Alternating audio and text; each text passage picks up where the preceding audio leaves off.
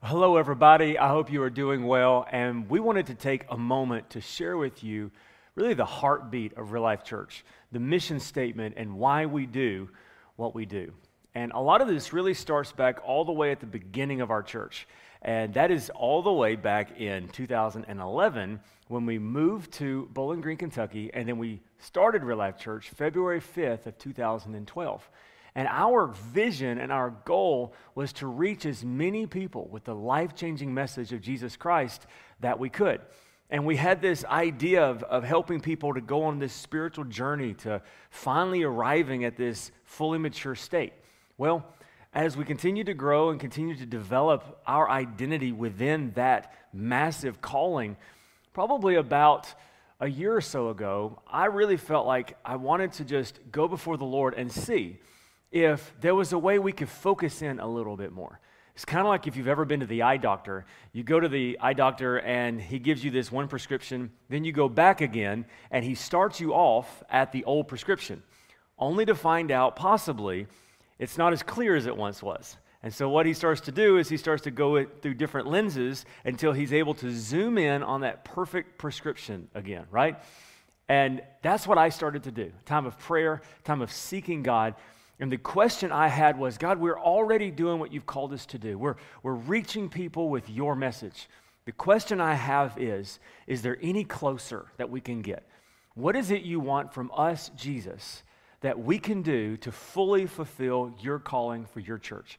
So I started to study the scripture and I was reading through the gospels and I read through the, the amazing life of Jesus, the three and a half year ministry of Jesus, and then his, his horrible death, greatest day ever for us, bad day for him, resurrection, and then right before he's getting ready to ascend to heaven, he says this in Matthew 28. He's, Jesus told his disciples, Go and make disciples of all nations, baptizing them in the name of the Father, the Son, and the Holy Spirit teach these new disciples to obey all the commands I have given you. When? Over the past three years, right? And then he says, Don't worry, you're never going to have to do it alone. I am with you always. And I've read this before, but it was like for the very first time I got it. And I don't know if you ever watch the Bible like I do, but I watch it in my head, and it's, it's almost like I can see Jesus. You know, he's getting he's getting ready to ascend into heaven, and maybe maybe he's already left the ground, and he's saying this stuff, and and he says, you know, I want to tell you what I want you to do. And, and then there's never a time when he says until, right? He says, go and make disciples. Well, all of a sudden I was like, uh, it was almost like I was there 2,000 years ago because there's never a place in the Bible where he said, okay, enough of that, go do something else. And notice he doesn't even say, go and reach people. That's part of it, but he says, go and make disciples. We'll get to that in a second, but, but I just got really simple with it. And I said, you know what I think God wants us to do at Real Life Church? And so we said it like this The vision of Real Life Church is we exist to make disciples. it doesn't get any more simple than that, right? It's just trying to follow as closely to God's word as we possibly can, and that is to make disciples. Well, I don't know if you noticed in that last verse, but when Jesus told them to make disciples, no one stopped him in midair and said, Wait a minute, can you explain that to us? No, they had been his disciples for three years. And so they knew exactly what to do. And we know that because they showed us what they did. Just a little while later, as they were praying in the upper room, perhaps even the same upper room that the Last Supper was at, they were praying, and the Holy Spirit descended upon them. And it sounded like a, a mighty windstorm. And they begin to speak in different tongues and they, they go out of that upper room and peter preaches and thousands of people are saved. And then right after that they start doing exactly what jesus said. Because the bible says this it says that all the believers the ones who had gotten saved devoted themselves to the apostles teaching and to fellowship and to the sharing of meals including worshiping through the lord's supper and to prayer and they worshiped together at the temple each day, and they met in the homes for the Lord's Supper. They shared their meals, and with great joy and generosity, while all, all the while praising God and enjoying the goodwill of all the people. And each day the Lord added to their fellowship. So you notice they had some kind of template going. After they had reached all these people, there's never a place where they say, anyone have an idea? No, they knew exactly what to do. They started making disciples. Well, here was, here was the question that hit me, and that is where did they get the template to do that? And then I started reading through the Gospels and was like, well, first of all, their leader was Jesus. And so they're following what Jesus did. And if Jesus told them to do things in such a way so they devote themselves to something, they fellowship, and then they get part of what he's doing, there must be something in the Bible. And then I found it. Matthew chapter 4, Jesus lays the template. The greatest leader in history lays the template for every generation to come after. Let me show you how this works. The Bible said one day Jesus was walking along the seashore, or the shore, the shore of the Sea of Galilee, and he saw two brothers, Simon, also called Peter, and Andrew, throwing a net into the water, for they fished for a living. Jesus called out to them and said, Come, follow me, and I will show you how to fish for people. And look what they did. The Bible says that they left their nets at once and followed him. A little further up the shore, he saw two other brothers, James and John, and he called to them as well, and they immediately followed him, leaving the boat and their father behind.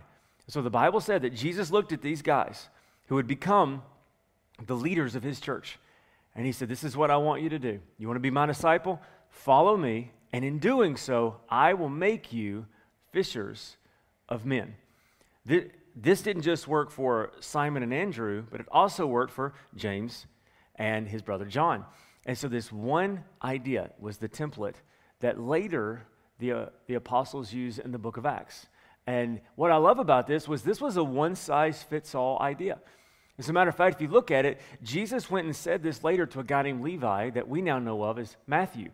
And he had all these different people around him. Have you ever looked at the different uh, apostles that Jesus called? I'm going to give you kind of, I'm going to give you all of them, but look how different they were. The Bible said that, that Andrew, not only was he a follower of Jesus, but beforehand he was a follower of John the Baptist. So he already kind of had this idea of what this new idea was looking like. John, he was, a, he was a fisherman as well, but he also had, according to some tradition, some priestly background. So he understood the Old Testament very, very well. Peter and James, they were fishermen, just, just a basic knowledge of God. Thomas, he was like that intellectual type. Prove it to me, show me. Nathaniel, sort of a racist. there was this part where Andrew comes to him and he's like, We found the Messiah. First thing he says is, Nothing good comes from that area. Don't worry about it. That, that's not the best thing, but God still called him anyway. Matthew, tax collector. That means he is an enemy to everybody else. He worked with the enemy, the Romans. Then you got Simon the Zealot. He's like the burn it down guy. He's such a revolutionary that part of his name is Zealot. And then you got the jerk, Judas. All right, he's the guy who he actually wasn't from the area of the rest of them. He was like an, an imported person. He stole from the ministry the whole time he was there. He is the guy who betrayed Jesus. Not my biggest, you know, I'm not a fan, right? But all these different people, you know what Jesus said to all of them? He said, Follow me, I will make you fishers of men. And so, who are we at Real Life Church? We follow Jesus and what he said to us to do, and that is to make disciples. How do we do that? With the template that Jesus gave, and that is to follow me, I will make you fishers of men. What does that look like for us? Here's, here's the full sentence. At RLC, we exist to make disciples by following Jesus. The very first thing that we do the very first step on this spiritual journey is we say we need to follow Jesus. Do you know the Hebrew word for disciple is this phrase, talmidim. And a disciple is someone who becomes an apprentice under a master. And when Jesus was telling them this, that's what he was offering them the opportunity to do. And this would have been a great honor to be chosen to follow after a master because it was understood in the culture you were going to learn the secrets of the master so that one day you could be, in this case, a teacher. And this, this was very common in that culture that you didn't graduate from university, you graduated from the tutelage of the master. And many times they would actually move in with the master. They would, they would eat at his table. They would wear clothes that he provided. They were his servants because, in the process of living with and just being immersed in the world of their master, they learned the lifestyle of the master. And that's what Jesus is saying. Is he's saying, I want to move in with you. I want you to move in with me. I want you to follow everything I say, do everything I do, because I've got a big idea for you. And that's what we think salvation is. We think it's a time when we repent of our sin, we turn away from it, and we turn toward Him and we get under His tutelage and we say, Yes, sir. No, sir. Whatever you say, sir. We are servants of Jesus. And what that means is, is we start to follow Him. And there's never an end to this following. As a matter of fact, toward the end of the Apostle Paul's ministry, he's been a Christ follower for a long time at this point. He's just about to be executed. He writes to the Philippian church and he says, I still want to know Christ and experience the mighty power that raised him from the dead. That brings me so much joy because after serving Jesus for so many years, he's saying there's still more to experience. I like to think of God as like a kaleidoscope. You ever seen one of those? When you look into it, it's beautiful, and all you have to do is just twist it one time, and there's something you've never seen. That's the glory of God. And the more we follow Him, the more He reveals Himself to us. And we believe here at Real Life Church that we follow Him by knowing who He is, by knowing His Word, and by experiencing His power in our lives. We think the more we know His Word, the more we can experience Him. And the more we experience His presence and power, the more it drives us back to His Word. So, who are we at Real Life Church?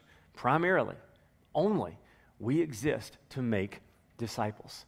And we're doing it in the pattern of Jesus. And therefore, that means follow Jesus means to follow Jesus. Here's the second part Jesus said, Follow me. And then he said, I will make you.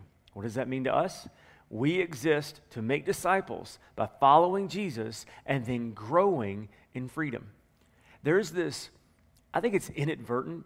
Like, I don't think anyone ever got up on a stage and said this on purpose to anyone, but there's almost this idea that the finish line is salvation. If I could ever just get on Jesus' team, if I could ever just get behind him at this point, I'm done. But actually, that's the starting line. And unfortunately, for many of us, if we've never got on Jesus' team, we've never actually even started the race yet. Because it's once we get on his team that he starts to mess with us a little bit. he starts to say, Hey, I love you just the way you are, but I love you too much to let you stay that way. I see a brokenness here. I see a wound right here. I see an unforgiveness that's destroying you here. I see an addiction over here. And the honest truth is is that when you give your life to Jesus, he goes to war with everything that tries to exalt itself against him because he knows that none of that stuff satisfies. All those things do is they mask the pain that's already there. And so what happens is you start to follow him is he starts talking to you. He starts messing with you. He starts making you. And that's what we think the second step is. The first step is to follow him and then let him start growing us into freedom. The Bible says it like this it says, Just as you have received Christ Jesus as your Lord, you must continue to follow him. And as you do that, let your roots grow down into him and let your lives be built on him. Then your faith will grow strong, and the truth you were taught, in the truth you were taught, and you will overflow with thankfulness. Let's look at that backwards. Do you want to be thankful? Then why don't you grow strong in the truth you were taught? How do you do that? Is by letting your faith grow by being built on Him. How do you do that? By letting your gro- roots grow down into Him. How do you do that? By continuing to follow Jesus. And so, who are we at Real Church? We exist to make disciples. How do we make disciples? The way the greatest leader in history, Jesus, made disciples. And He did it by number one, saying, Follow me, says Jesus. And then I will make you. And then the third one he said, I will make you fishers of men. So for us, this is our full mission statement. We exist to make disciples by following Jesus, growing in freedom, and then sharing Christ with others or everyone. That means the Bible says God is no respecter of persons. Everybody has access to the grace and the glory of Jesus. And I heard someone say one time, there's one thing better than heaven, and there's one thing worse than hell. You know what that is? Taking somebody with you. And so when we start to follow Jesus, and as we follow him, and all these addictions and all these things start to fall off of us as we continue to grow, and that doesn't mean it's easy, it's painful sometimes, but we're doing it together. There should be an excitement that wells up within us. Just like you ever been to a, a restaurant and you loved it so much that they're not paying you man, you're just a satisfied customer. And so you start telling everybody about it. You're not getting a kickback off of this, you're just celebrating your great experience. Salvation should be like that. We get so excited that we want other people to have the same experience that we had. And so once we start to follow him and we grow in freedom, man, then we get to share that hope with others, which goes all the way back to when Jesus said, Go make disciples of all the nations. So who, who are we and what do we do? We exist to make disciples. How? By following Jesus, growing in freedom, and then we share Christ with everyone. Now, here's, here's the big question. Here, here it is. How does this grow everyone? Because if you're like me, everything has to pass the so what test, right? Like, that's great for you. I don't understand how I fit within this. Remember how I said that Jesus had the same message for everybody, no matter their background? I think for you, God's plan to grow you into a disciple is the same thing that He said 2,000 years ago, and that is follow Jesus. Let Him make you, let Him grow you in freedom, and then, man, let's work together to then share that with other people. And that looks different depending on where you are in your walk of life. And so I've got this, this idea of, of, of, everybody is somewhere, you know, in five different categories. And, and I want you to kind of take just a moment as we get ready to end our time together. And I want you to think about which one of these five categories are you in? Now, you may have a little bit of all five of them, but you're predominantly in one. Can we agree on that? For instance, when uh, my, my kids were, were, were little babies, uh, let's say toddlers, sometimes I would be impressed at how mature they acted in one situation. And they may have been really mature. They loved, they loved to read as a little kid, but predominantly they were still toddlers, right? Which one do you think that you're in? I, I got five different categories, and this works for all of us. Here's the first one, and that is unborn. Level two is an infant. Level three is a child. Level four is a young adult. And level five is we're going to call them a parent. Now let's break these down for a second. First of all, you got the unborn. We're calling that Judas, okay? Not my, not my favorite disciple, right? The jerk. Well, this is his verse. That is, for everyone has sinned, we all fall short of God's glorious standard. This is someone who isn't a Christ follower yet. And if you're not a Christ follower, and if you are a Christ follower and you come up on one, we got one thing for you, and that is Jesus loves you. It's the gospel. He came and he died and he rose again for you. And you know what that their catchphrase is? Show me. There is absolutely nothing wrong with a non-Christ follower asking a Christ follower questions. How else are they going to know? So there's going to be people that they're in that role. And you know what? You know what they need? The gospel. That's what they need. Then they get the next level, and that is an infant. Brand new baby believer. We're going to call that Peter. Peter was constantly making mistakes. You know why? He was a baby believer. Man, his pampers were falling off everywhere. I mean, he's, he, he's, he's walking on water, then he falls. He's, he's, uh, he's wanting to, to do uh, some bad things to people because they were, they were preaching without, without being part of their group. And then he goes and he, said, he actually tries to tell Jesus what to do. That didn't turn out real well. But he, he's just a baby.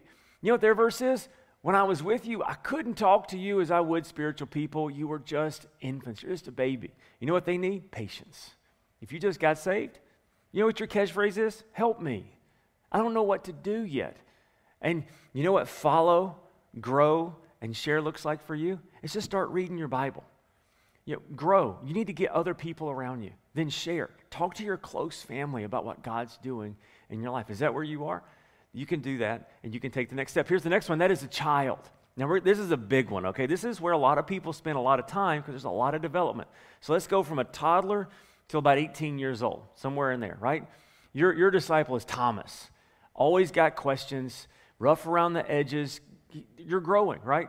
Your verse is, don't be childish in your understanding of these things, talking about spiritual gifts, but be mature in your understanding um, in understanding matters of this kind. Your catchphrase is, it's all about me. That, that's, and you know what? For a season, that's okay. Just like a toddler, they, they don't know that the world is bigger than them. They think that the entire world is there to serve them. That's just the way it is. So, as a parent, what do you do? You, you give them patience and then you give them discipline. You know, I heard someone say this one time when it comes to discipline of, of children, you have to find a way to break their will without breaking their spirit, right? In other words, to realize there's some things you can't do. There's some things you can do. Some things hurt people, and you got to figure that out. And that never, I've never had a toddler thank me for telling them no, right? However, it is extremely important. So, you know what children spiritually need? Discipline. And what you need is you need to submit yourself to a local church and get told no a few times. I know that's not comfortable, right? But that's how we grow. You, you don't grow much by being told, good job. You, get, you grow sometimes by going, that's good. Maybe do it this way a little bit. But you know how you grow with follow, grow, and share? Is you start reading the Bible consistently. Don't just read the passages you like, read the ones that hurt your feelings because it's all good. How do you grow? You get in a life group and you submit yourself to the authority of a life group leader and you let them pour into you and then share. Tell your coworkers. You see how it just builds from there. And then if you if you make it through that, and I know you can, the next one is we're going to call them the young adults. These are the ones that, you know, they're, they're 18 to about 25. I don't know, somewhere in there. And it's your disciple is Andrew. Man, he was the guy when everybody else was panicking. There were 5,000 people that needed food. Andrew's the guy who went and found something. Now, it's debatable. He said he found a boy with five loaves and two fish. We don't know if he stole those, he beat the kid up. We don't know what happened. We just know he's all about finding a solution, right? And, but he was trying. And that's when all of a sudden you're at the age. You remember, if you're a little older, remember as a young adult, you start realizing, man, the world's much bigger than me. And that's awesome. So much to see, so much to do. That's what happens as you continue to grow. Your verses, let us stop going over the basic teachings about Christ. Let us go on to become mature in our understanding. So if the, the unsaved is show me, the, the, the infant is help me, the child is it's about me, you start to shift and you start to go, it's about him. It's all, it's all about Jesus. You start to realize who the hero of the story is. And you know what you need? You need mentoring. You need to get someone around you who's going to challenge you. That iron sharpening iron, and you love it because even though it challenges you and sometimes it hurts your feelings, you're getting closer to Jesus. And then there's one more stage, and that is what we're going to call the parent phase. And that's your, your, your guy's John.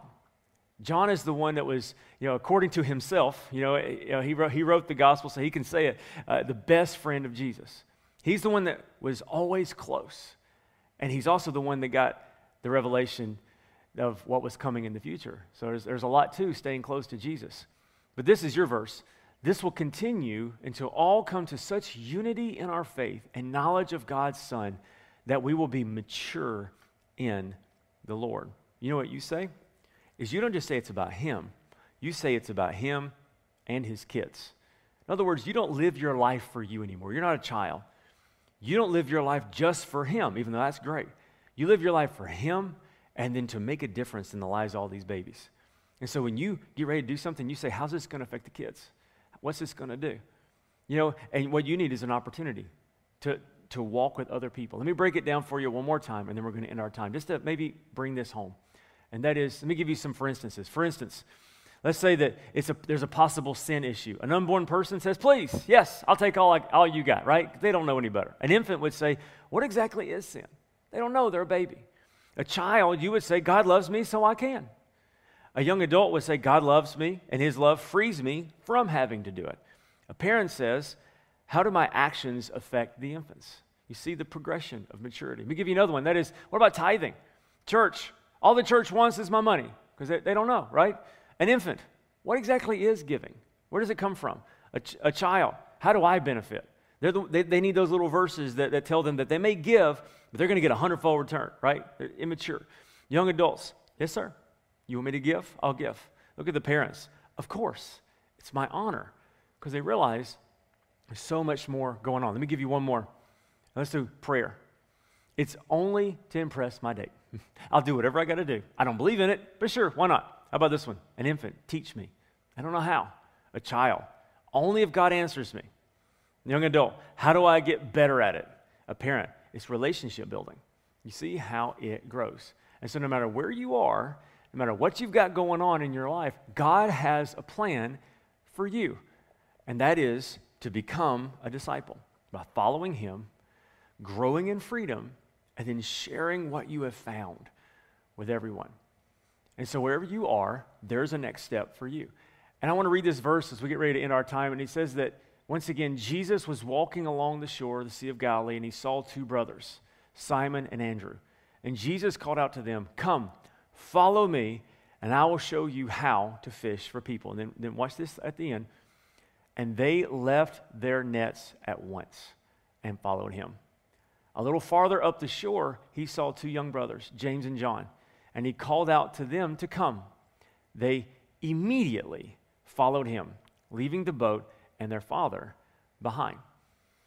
Is it possible that 2,000 years later, the echo of that call has never ended? Jesus is still calling. You know the reason why we are here right now is because when Jesus called those first disciples and he said, Go into all the nations and make disciples, somebody went because we are the other nations. We're on the other side of the world. And because someone went, here we are.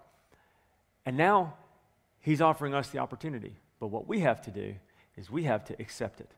So, Real Life Church, we've decided to accept the challenge that never ended when he looked at his disciples and he said, This is what I want you to do go make disciples. So at Real Life Church, we exist to make disciples.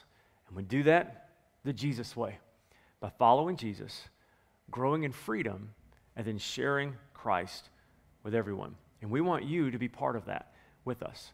Whatever it looks like, however long it takes, let's take this journey together because it's the journey of a lifetime. God bless you.